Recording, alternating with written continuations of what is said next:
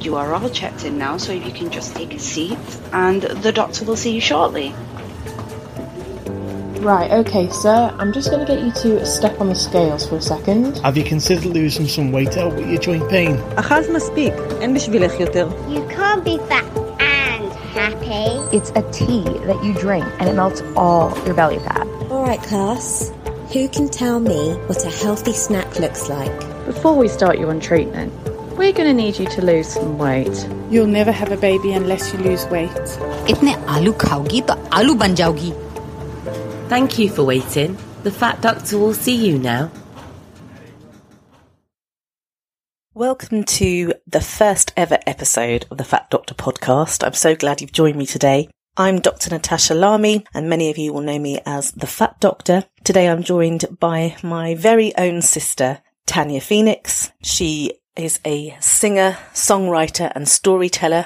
You'll find her on Instagram as Firebird in the Fig Tree, where she describes herself as short, fat, bald, barren, and bipolar, mindfully single, almost 40.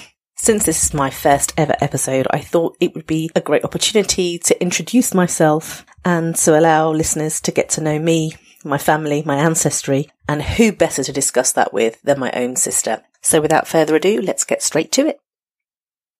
Hi, Tanny. Thank you so much for joining me. I am super excited. My first ever podcast. Of course, who else would I ask to be on but you? So, you're a fat person. I'm a fat person. Um, let's talk about that, shall we? It's almost like we have the same genetics. So, we grew up in the same family, obviously. You are uh, exactly 19 months, is it? 19 months younger than me. I still call you my baby sister for obvious reasons. And I guess, yeah, we grew up in a very interesting family. And what do you kind of like remember about our childhood? What do you remember about growing up? I remember feeling very different, different to other people, other families. I remember feeling like our parents' parenting style, I guess, was a little bit uh, different to others. It was a lot more critical, perhaps, than it should have been. But we're going to go into that a bit later, I'm assuming. We come from a very interesting background and we are half Armenian. So dad's side of the family is Armenian. Mum's side of the family are Ashkenazi Jews. She was born in Brazil, but also lived in Israel and Germany and various other places too. You've always been the family historian and the one that knows all the family stories. So what do you remember about our grandmother? So our our dad's mum, our Armenian grandmother, like describe her because she is such an important person in our lives. I think my audience need to get to know her a little bit. How do you describe her? She was kind of like the secondary caregiver, really. You know, after after mum, it was her. She was always looking after us. Her role was primarily to spoil us rotten. I think that's how she saw it. She was just such a character.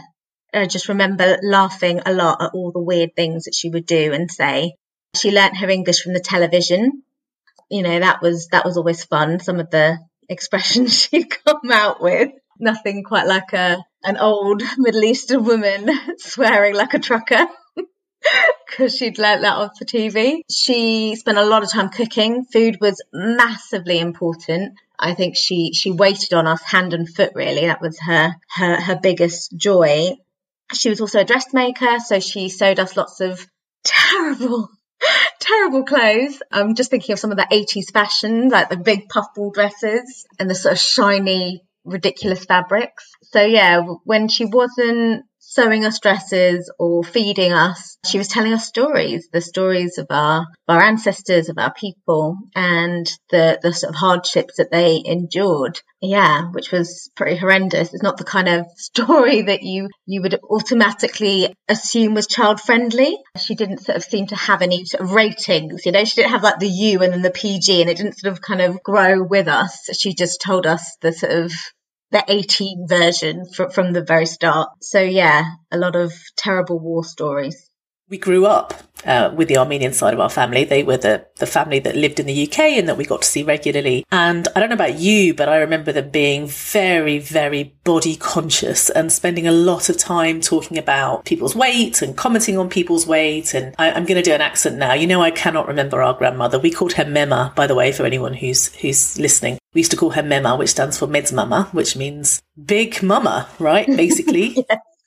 Big Mama, our Meds Mama, our Mema, she used to kind of almost greet us with, with a comment or commentary on our weight. She'd sort of say, Hello, Hockeys. How are you? Aman, did you lose little weight? Or more importantly, did you put little weight? Because we used to put it somewhere. I'm not quite sure where we put it, but it was always, did you put little weight? I think you put little weight, Hockeys. Aman, did you put little weight? And that was basically like the soundtrack of my, of my youth. And she didn't used to say it about me. She used to say it about everyone. She used to say it about Princess Diana and, um, about all like her favorite soap stars and just you name it. It was, I, you know, I saw her, you know, she put little weight. What, what was it like for you growing up hearing this commentary? And, and more importantly, you have a lot of insight into this. Why do you think we were so focused, the family was so focused on, on weight and people's body image? Well, I think it was a lot to do with the position of women in, in families. I, I think about our grandmother. She wasn't allowed to drive. She wasn't allowed to read.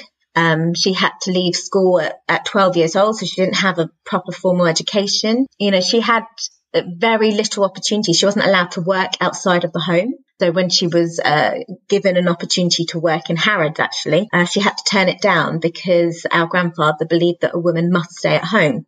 So she carried on making dresses out of her living room, essentially. And I think that this lack of independence, this lack of freedom and autonomy meant that women you know, they just, they couldn't really say what they wanted. And, and our mum, who wasn't Armenian, used to get really irritated by the fact that people would make subtle digs as opposed to just voicing what they actually want. But in their culture, it just wasn't allowed. You weren't allowed to say what you wanted. You had to kind of use guilt tripping or subtle manipulation in order to get the things that you wanted. And I think that this role as being very subservient meant that, you know, you were excluded from a lot of conversations. You weren't having political conversations, for example. That was what the men did, and they sat in the living room, and the women would sit in the kitchen washing the dishes after the food that they've just prepared, and they would talk. And what was there to talk about? What was safe for women to talk about? And as your currency as a woman, and whether or not you were going to get married and have children, which was, you know, the be all and the end all, was so much to do with your appearance.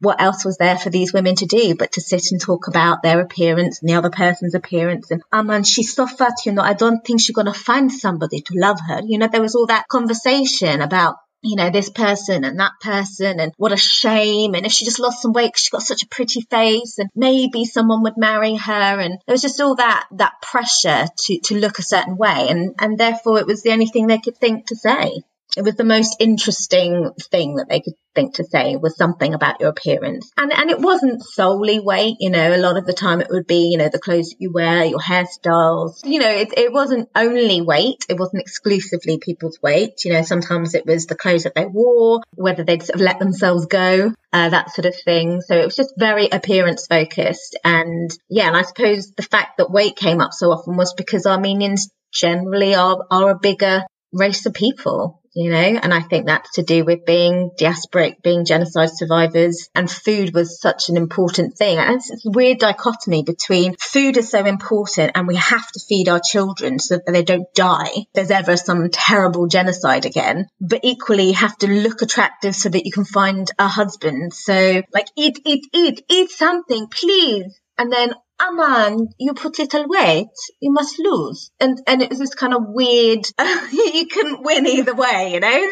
You kind of alluded to something that's quite unusual in our in our family history, in that both our sides of our family are genocide survivors. In fact, within the last 100 years, genocide survivors. So, dad's side of the family, the Armenian side of the family, experienced the um, the Armenian genocide side of 1915, and we are, you know, we have family members. Our father's grandfather, so our great grandfather, survived a genocide, but almost died actually and escaped as a child. And you can tell all the stories about that. You know all of the stories about that, but maybe we save that for another day. Mother's side, our mum's you know, father and, and, grandparents uh, escaped Nazi Germany in 1939, you know, so we come from a very interesting family history where where survival, literally survival, was important. But but actually, anybody and whoever you are, if you've grown up in the UK, certainly you experienced a war within the last hundred years. In fact, you experienced two wars within the last hundred years, and food was scarce for such a long time. So we are growing up as products of, uh, like you said, you know, the great great grandchildren of people who really were starving, and and they didn't know when they were going to get their next meal. So food is very important culturally. It's important. Eating is important, and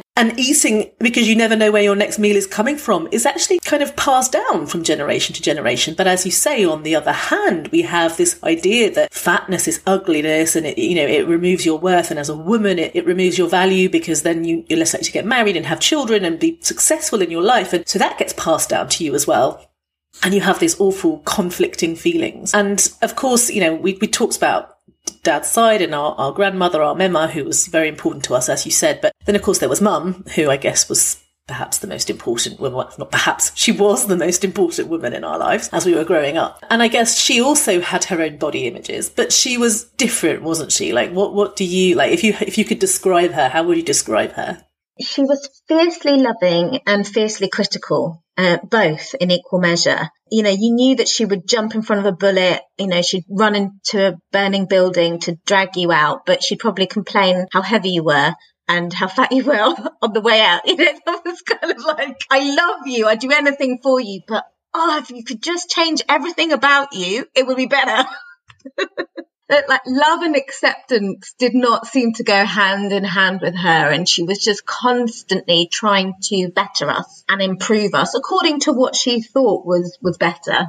My memory growing up the earliest memories I have of, of, of mum, uh, as you say, very loving, very critical, but were the way that she used to come up to me all the time and she used to pull my t-shirt down. And you, you pointed this out not too long ago that actually we didn't have much money growing up. So a lot of our clothes would get quite tight and they wouldn't be replaced until, you know, they were impossible to put on anymore. So we were often in slight, like sort of slightly undersized clothes as we were growing, as all normal children do. And I always had a bit of a stick out tummy because that was just the shape that I was. And, and and that was the thing that mum was most anxious about, I guess, about herself. And so she used to come up to me all the time and pull my t-shirt down. And if my t-shirt ever rode up and showed like a slip of my belly, she'd get really upset. She'd like have a massive go at me and, you know, make me feel like crap basically and you know you're a kid you're playing you're jumping you're doing whatever you're doing you're riding your bike and we just spent most of our life outdoors didn't we so we were hanging off trees and it was natural that our clothes were kind of all over the place and she used to really criticize me for that and i am 40 years old i'm still so ashamed of my tummy like it is the biggest sort of body shame that I have, the, the, the, largest area of my body that I despise, dislike. And I'm, I'm growing to love it. I'm growing, I'm trying to get over it, but it's taken me a really long time.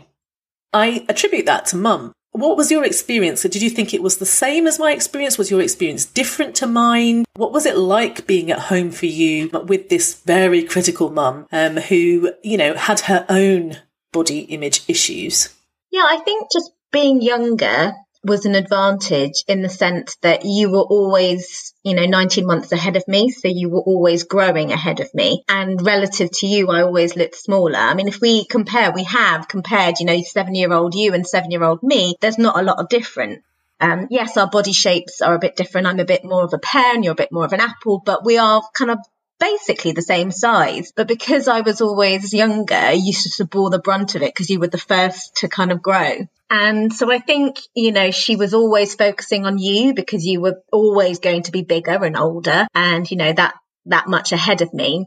So I sort of escaped it a little bit, but also I think it gave me a perspective because I think I grew up with, with her criticizing you.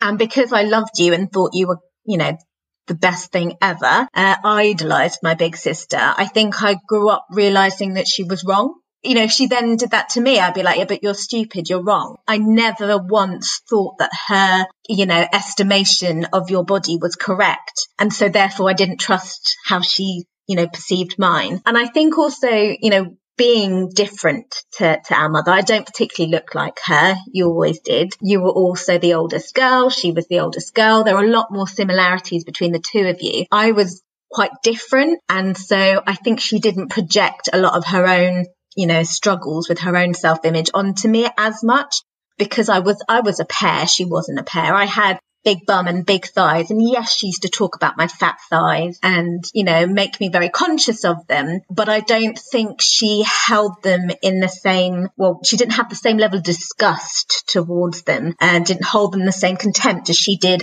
stomach because that was the part of her that she hated, not her thighs. Her thighs were great to the end. So, so I think I, I sort of benefited from being able to stand back a little bit and be a bit more objective and yeah, not not always listening to her. You, of course, though. You, you didn't have issues with your weight as much. We always laugh about going to Mema's house when we were younger, especially over the holidays and uh, like half terms, weekends. Sometimes our parents were desperate to ship us off, so they used to send us to Mema's house. And she was just like the world's like biggest feeder, right? She used to feed us so much. And she used to take us to the corner shop and she just used to set us in there and she'd go, take whatever you like, cookies, take whatever you like. we would just, we would, we would go and get whatever we liked, but you just like, you were just you were lit you were literally the kid in the in, in the sweet shop you were just grabbing everything you could and you'd come home and you'd like eat it all and you you never seemed to feel particularly guilty about it but i think i always felt tremendously guilty about it and, you know, had this like, I really want it, but equally, I don't want it. I think it's also something to do with responsibility. I think that because you were the oldest and you knew this was naughty in the sense that you knew that our parents would be so angry if they found out what was going on. I think you felt this responsibility of like, should I be stopping this? Because this is not what mum and dad would want us to do. Whereas I was like, yeah, they're not here. Who cares? Let's go. And I think that's again something to do with being younger and just being able to have fun. Yeah, absolutely. I grew up feeling guilt and and being very conscious of of what was healthy, not healthy, what was good, not good. There was a lot of kind of moral sort of judgments that were passed on food and eating and how we ate and how often we ate. There was a lot of sort of filthy looks across the and across the dining table every time you took a second helping or, you know, there was a lot of punishment through food or, or, you know, you're not going to get this if you if you misbehave or, you know, or sometimes I will reward you with this particular food. And and one of the things I remember about mum is that, you know, she'd have these really lovely chocolates. You remember that Vilma, who was our, our sort of step grandmother, she used to send them from Germany, these gorgeous Lindt chocolates in those little boxes, and they were like wafer thin, but they were super tasty. And mum used to sort of get out the box of chocolates from the cupboard, and, and then there was like the flavours you didn't want, like the dark chocolate, which everyone was like, Bleh! and then there was always a milk one and possibly like a hazelnut one, and, and then she'd sort of pick which one you got and maybe you'd get an extra one and like this chocolate box was so important but it wasn't a regular occurrence. We didn't know if we were going to get it or if we weren't going to get it and and sometimes it just depended on her mood. So we we kind of knew that it was a treat and we always wanted it but we never knew that we were going to get it. So it was something that we had to try and work towards but you didn't quite know what the rules of engagement were. So you you kind of tried to work towards it and you know didn't always get it. And and and, and it, food became like this really weird thing in our house and then we'd go to our grandmother's house and she would just be like, eat whatever you want. And you were just like, yes, please. And I was just like, I don't want to get in trouble. And I feel like from a really young age, I was dieting. I was restricting myself, definitely. I mean, even when the rules were taken away from me and I got to enjoy myself at my, you know, at our grandmother's house, I didn't allow myself to enjoy myself. I, I, I didn't allow myself to have pleasure from food because I had so many kind of issues already. I was dieting, I was restricting. And I genuinely believe now, I mean, over the course of our lifetimes, how many different diets do you think you've been on? Me? Hardly any. I mean, I have my, my weight's gone up and down, and I suppose I've been more or less conscious of what I'm eating and, and my body at certain stages, but I've definitely never been on an actual diet per se, whereas you've been on on all of them. And I think about how young you were when you started, and I feel like your diets kind of coincided with our mother's diet. So I was thinking about the chocolate thing, and I think that when she allowed us to enjoy chocolate, was when she'd sort of fallen off the wagon, as it were. And then she'd feel tremendous guilt about her own chocolate eating and be like, right, chocolate's off the table for me. And then, of course, it was off the table for us as children. So you ended up dieting with her you know, it might have been, you know, spoken about very openly with you and you must, mustn't eat that and you must eat this. But even inadvertently, if she kind of stopped buying certain foods because she didn't want them in the house, you ended up going on a diet with her. And I think that was probably why Mema was so fun because she was always on a diet herself. She was always obsessed with her own weight, but she had this thing that children were different. So when we got older, she did criticize us you know, or, or suggest that we lost weight. But as children, it was like, no, a child's different. A child should have fun and I want to love them by giving them food. Whereas our mother was like, I want to love them by making them thin because then they'll have a better life. It was a slightly different, different thing. But certainly we ended up dieting with her one way or another. It's interesting you say that because actually now I'm reading a lot of the research. I'm doing all of my own kind of like, you know, investigation into this subject. And what I found is that the evidence is very clear. Every time you talk about weight, in a family situation, whether you're talking about your own weight as a parent or your child's weight, every time you shame somebody because of their weight or tease them, squeeze their tummy or, you know, call them chubby or mention their thighs or whatever it is that you do. And also every time you diet, whether you put your child on a diet or whether you're dieting yourself or whether your own diet impacts your children, as it did with mum, you are putting your children at risk of two things. One is disordered eating, which in itself can lead to eating disorders, but also you're putting your child at risk of weight gain and childhood obesity. And the more you diet, the more likely you are to be fatter when you're older. And when we look at, you know, if you look at the two of us, neither of us are thin. I don't think either of us were ever meant to be thin. Genetically, we don't come from a thin family. There isn't a single thin person in our family unless they married into our family, right? We are just a whole entire family of big people, but I'm definitely on the bigger side. I think we were all, we're all a little bit fat, but I think I'm certainly fatter. And I genuinely put that down to the fact that I dieted and you didn't. And like, even though you and I experienced that kind of restriction from our own mum, you never sort of kind of allowed that to seep into your own life and into your own rules. So by the time we were older and we were had more control over what we ate because we had our own money and we went to school and we chose what we ate, you didn't have all of these disordered eating behaviors, whereas I did. And I was constantly restricting myself. And I've done like, you know, you've been with me all the way. You know all the diets I've done. You know about grapefruit and you know that one that I did with cabbage, which I can't remember what it was, but there was like the soup one time and, and definitely Atkins and a lot of removal of carbs and everything over the last 10 years. You know, I've kind of got rid of carbs completely from my diet. Eating carbs for the first time in the last six months has been a complete revelation. But you, you sort of never really bought into any of that stuff. And even when I was doing it, you'd always be, that's nice, but I still like a hot cross bun now and again. Or, you know, I, I like my fruit. I'm not quitting it, you know, and stuff like that. So you were always the much more sensible eater of the two of us. And I think it shows in your body. You have a body that, that is just really comfortably where it's supposed to be. Yeah. I mean, I think that the only times I've kind of gone up and down were, were more to do with my mental health than they were to do with a, a desire to achieve a, a particular body. I think there was a very brief moment when I started singing where I thought that I needed to have a particular body. But even then, I just, I think I've always just been a bit too lazy to really commit to a diet. You know, I might sort of go, oh, I probably should lose a bit of weight, but tomorrow, you know, I would. Mañana, you know, like never really trying to, to, to achieve it today. Yeah, far too much work. I mean, who wants to make all that soup? Like, oh, I remember all the liquidizing. It was, it was too much. I, I have no interest in that.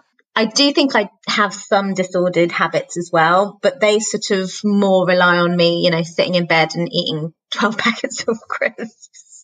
And ironically, when I sort of did those kind of crazy things and only eat crisps and chocolate and ice cream, I was actually the smallest I'd ever been. And it was because I was struggling with depression and crisps were the only thing that I could sort of manage because I didn't have to cook them or prepare them in any way. Um, but yes, ironically, that was when I was, um, you know, nine stone and a size eight. And I remember that.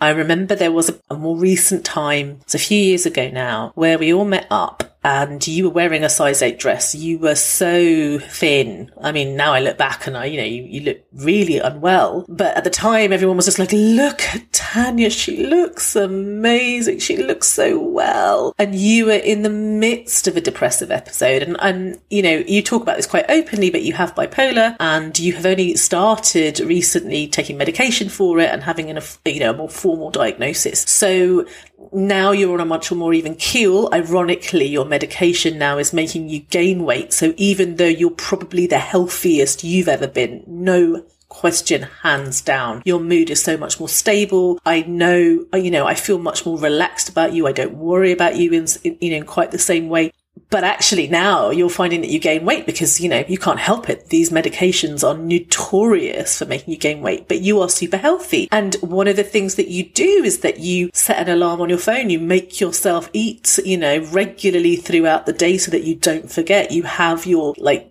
10 portions of fruit and veg a day because you're nuts like that. And you you really take care of your health. You exercise regularly. You are you know you do it for your mental health more than you do for your physical health. And i have noticed this massive improvement in you. And yet you probably um, well you're certainly not a size 8 anymore.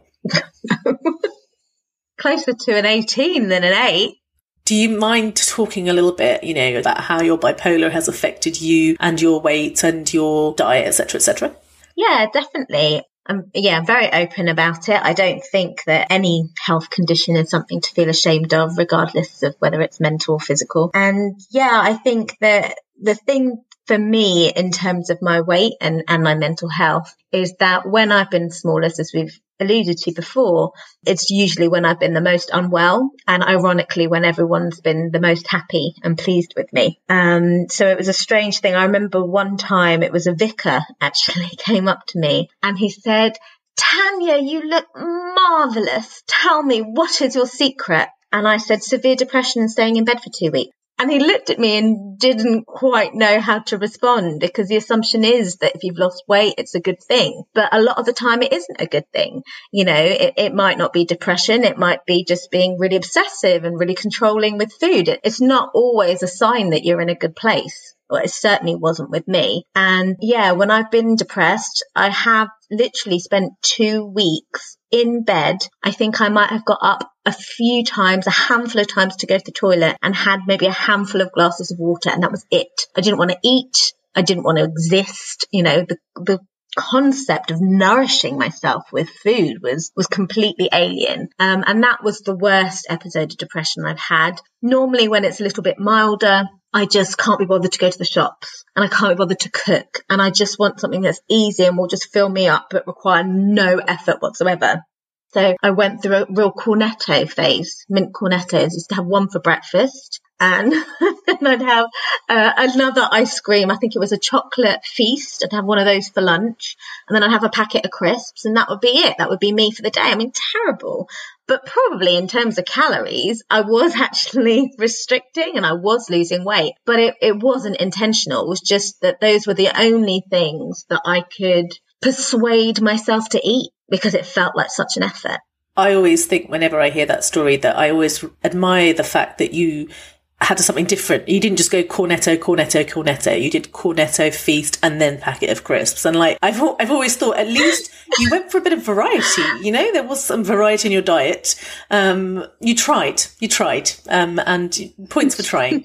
Uh, but no, you, you, you hit, hit, hit the nail on the head when you were saying about how being thin and losing weight is not necessarily a good sign. And certainly from a mental health point of view, but also in our experience, also from a physical health point of view. And I, I mean, uh, we still struggle to talk about this all these years later. But uh, when I was pregnant with uh, my youngest, with your niece, whom he loves you more than she'll ever love me. I, I, had just developed gestational diabetes quite late on in my pregnancy, and uh, I'd had a miscarriage not that long before, and so was quite stressed and wasn't in a great place. And you and Mum had some issues surrounding the fact that she disapproved of everything that you did, said, believed, you know, the way you dressed, the way you moved, basically everything. You just well, you couldn't get anything right at the time, so it was quite stressful time, I think, in, in, in both of our lives, and, and a, a slight, not strained relationship, because I think we had a, a, good relationship with mum, certainly in our in our adulthood, but it wasn't the the best place for any of us to be. And during that time, mum was, you know, going to salsa classes and enjoying herself and having the time of her life. And she was so happy because she was finally losing weight. And she was just, she was rejoicing about it, wasn't she? She was like, do you remember that time when she like, girls, girls, look. And she'd pull her trousers down. She didn't have to unbutton her jeans anymore. They just slid down because she was just like lost so much weight around her bottom. I remember very distinctly that she had mentioned around Christmas time, so in December 2012, she had mentioned to me that she was getting some stomach pains, and you know, that's really weird, isn't it? And I said, Oh, it is a bit weird, mum. Why don't you try some indigestion medication? If it doesn't get any better, you know, let me know. And then stuff happened, and Christmas happened, and, and then, you know, more stuff with my diabetes, etc., etc. And then we got to February, and I came over with the kids, and you weren't there, were you? It was just me and the kids that day. Were you at work? And um, must have been. I walked into the house. Junior was with me. I walked into the house, and the kids were like, "Yay, hi!" And Mum didn't look quite herself, but I couldn't put my finger on it. And then all of a sudden, Junior sort of pulled me to one side and said, "Babes, look at your mum." I was like, "What about her?" He's like, "Look at your mum. She's jaundiced. She's yellow." And then I looked over at Mum, and I suddenly thought, "Oh, yeah, she's yellow. That's not good." And that was February, mid Feb.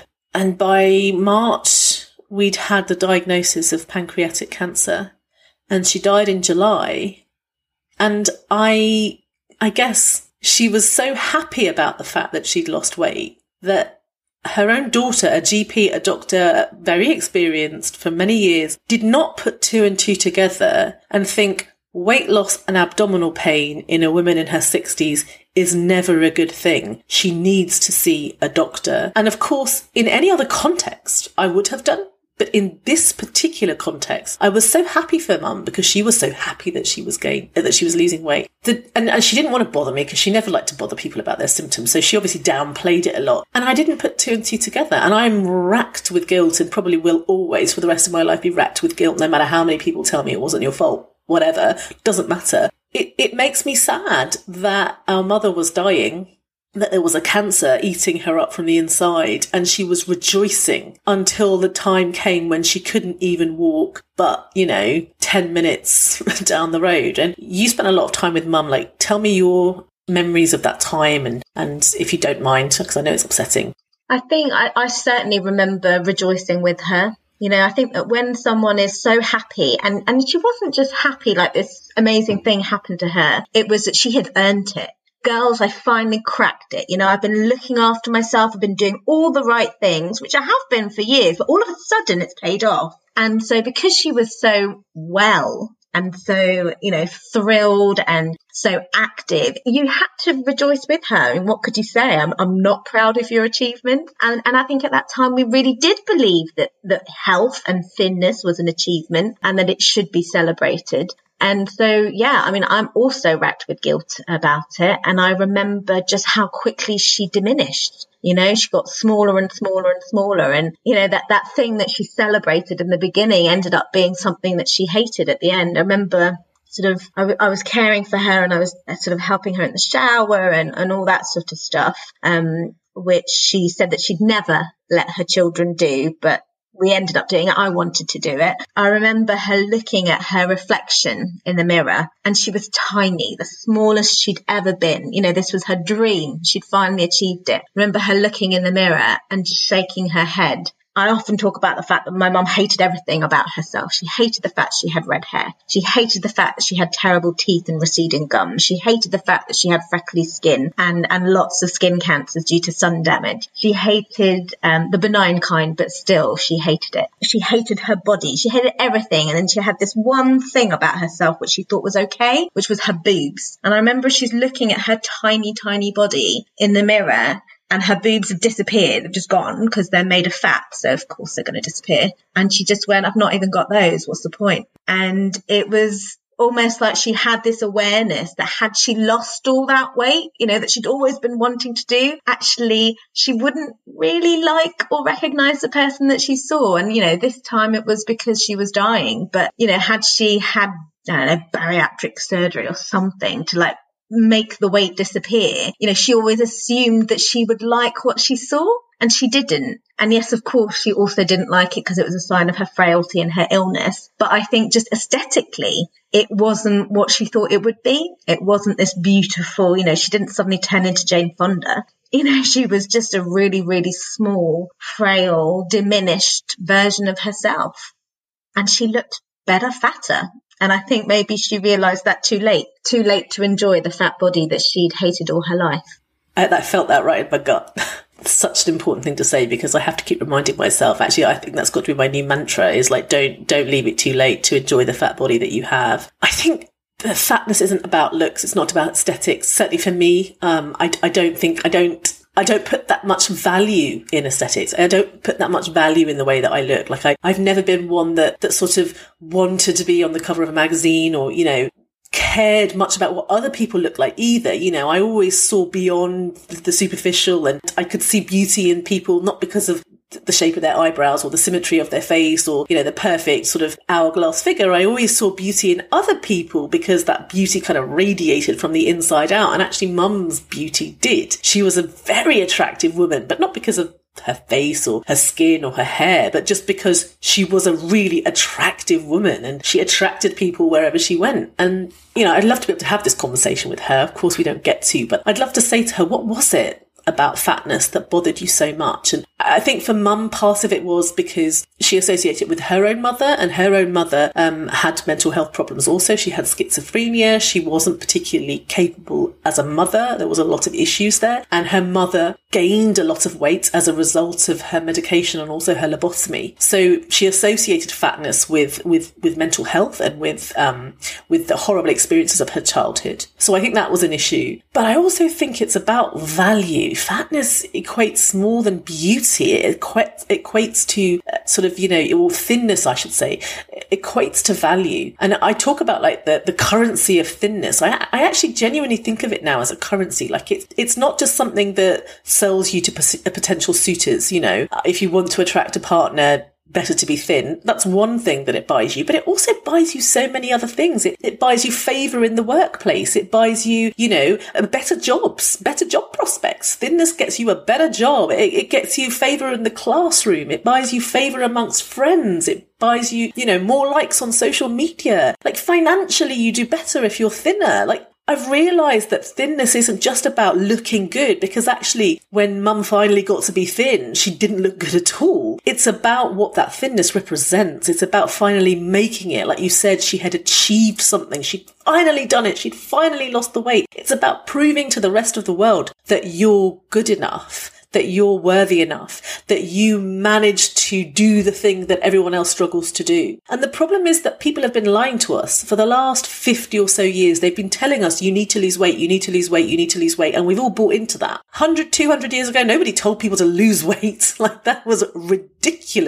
No one was saying to people 200 years ago, you should probably lose weight. That is the surefire way to get somebody killed is to tell them to lose weight because you're not going to survive TB or cholera or, you know, name any illness, measles, mumps, rubella, you're not going to survive it if you're skinny. You have to be fat to survive. And yet, for the last 50 years, lose weight, lose weight, lose weight. It's the only way to prove that you're a good person, that you're not greedy, that you're not lazy, that, that you have self-worth, that you, that you're not, you know, not lacking in willpower. All of those things are a lie that was fed to us by a capitalist society that is really only interested in making money out of us. And every single one of us, our mother included, has bought into that lie hook, line and sinker. Whether it was our grandmother um, sitting around in the kitchen, cooking her meals and commenting on Princess Diana's body, whether it was our mother who just couldn't handle the fact that her children gained weight, whether it's our friends and whether it's myself, you know, as well, myself included, we bought into that lie lie. And that lie has basically controlled our lives for so long that we've never really got to have freedom. And the moment mum had her freedom,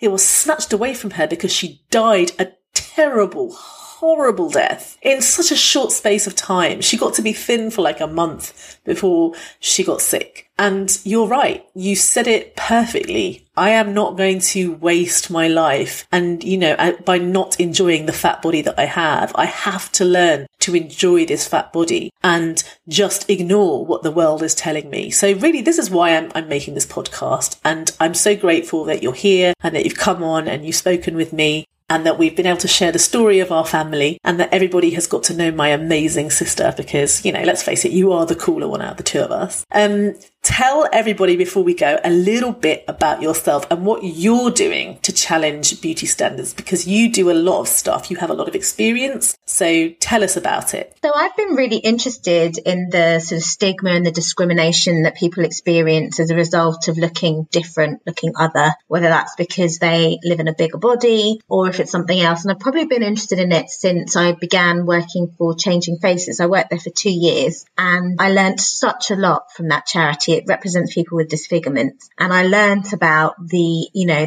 the fact that people who have a disfigurement are subjected to bullying and harassment on a, on a regular basis. And the things that people say, they are uh, excluded and precluded from, from certain jobs. They are just generally treated uh, uh, much uh, less favorably than than other people. And i began to be really interested in the beauty bias and how people who you know conform to society's beauty ideals you know have just an easier time and a, and a better better life. And it's not fair. It's such a, a unfair system. It's an inherently racist system as as many people have said. It's an, an inherently ableist system. I know how people treated me when i had my fake hair put in my extensions and i had lost that weight due to depression and people treated me better.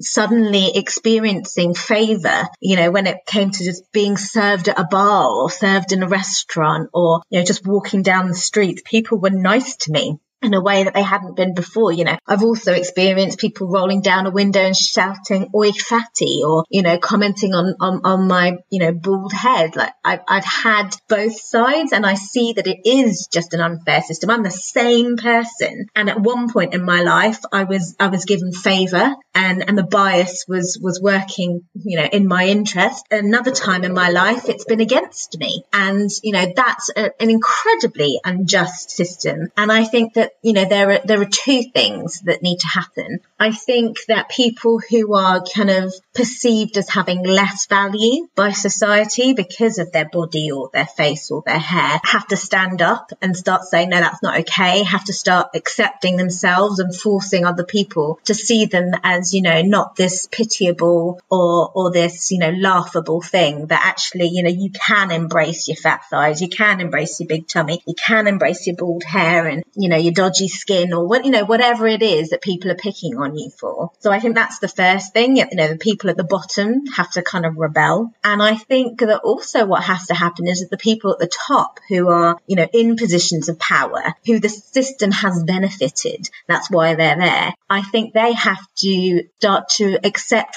responsibility. I always say that, you know, when you have privilege, you also have responsibility that goes with it. And I think that there is a responsibility to dismantle that system, to say, you know what, I am at the top of the food chain because I've got a really nice face and a really nice body according to today's Eurocentric standards of what beauty is. And that was just luck. You know, I came out the womb with this skin color, this face, this hair, this body. You know, yes, I may have done X, Y, and Z in the gym, but ultimately I was born with a body that didn't have illness and didn't have disability and I could go to the gym. I had time and money and, you know, all those things that you acknowledge a privilege and you go, actually, why are people saying that I'm worth more than somebody else who's just had it harder in life? That's not fair. And the people in the top need to do that. But I think that there's li- little incentive because obviously they're benefiting from the system that's putting them at the top. If you're, I mean, I'm always picking on him, but if you're Chris Hemsworth, you've literally been born into this body that people would describe as being, you know, carved by the gods and your face and you've still got a full head of hair in your 30s. I mean, like life is good for Chris Hemsworth. Why would he turn around and go, okay, well, the beauty bias is wrong?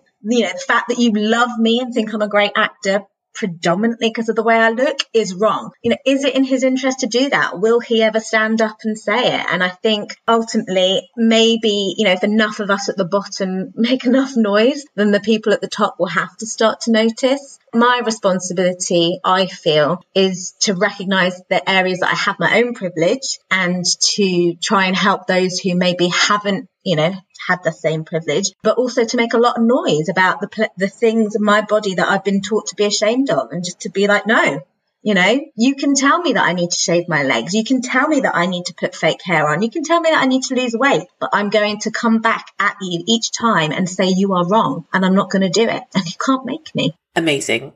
Tan, you are an incredible, I've, already mentioned at the beginning of this, but you are an incredible story writer. You write beautiful children's books. One day they are going to be published. I mean, honestly, I don't know why people haven't been beating down your door already to publish these books. They're amazing. And they are perhaps some of the most body positive books I have ever read it's for children. So I'm super excited to see where you go with that. And you're writing under Beatrix Phoenix Writes. and um, that's your Instagram handle. Um, you're also on YouTube. And so anybody, whoever you are, you can go and watch these videos either on Instagram or YouTube. If you're a teacher, you can use them to teach in classrooms. Hopefully support Tan and those books will get published. And then when you're not writing books, because obviously just writing books would be just not enough for some people. And so you're also a singer and songwriter and um, have an incredible Instagram presence, which I personally credit myself with because I am the one that told you to go on Instagram. So it's all thanks to me. Thank you very much. But no, you have an amazing Instagram presence. You talk about a lot of these issues and I love what you do. And, and then, you know, you also sing for us on the regular basis, which is beautiful. And you are a fantastic singer and always have been. So thank you so much for joining us. Tash, um, I'm always going to be your number one fan, and uh, I'm very excited to be on your first ever podcast. So thank you for having me.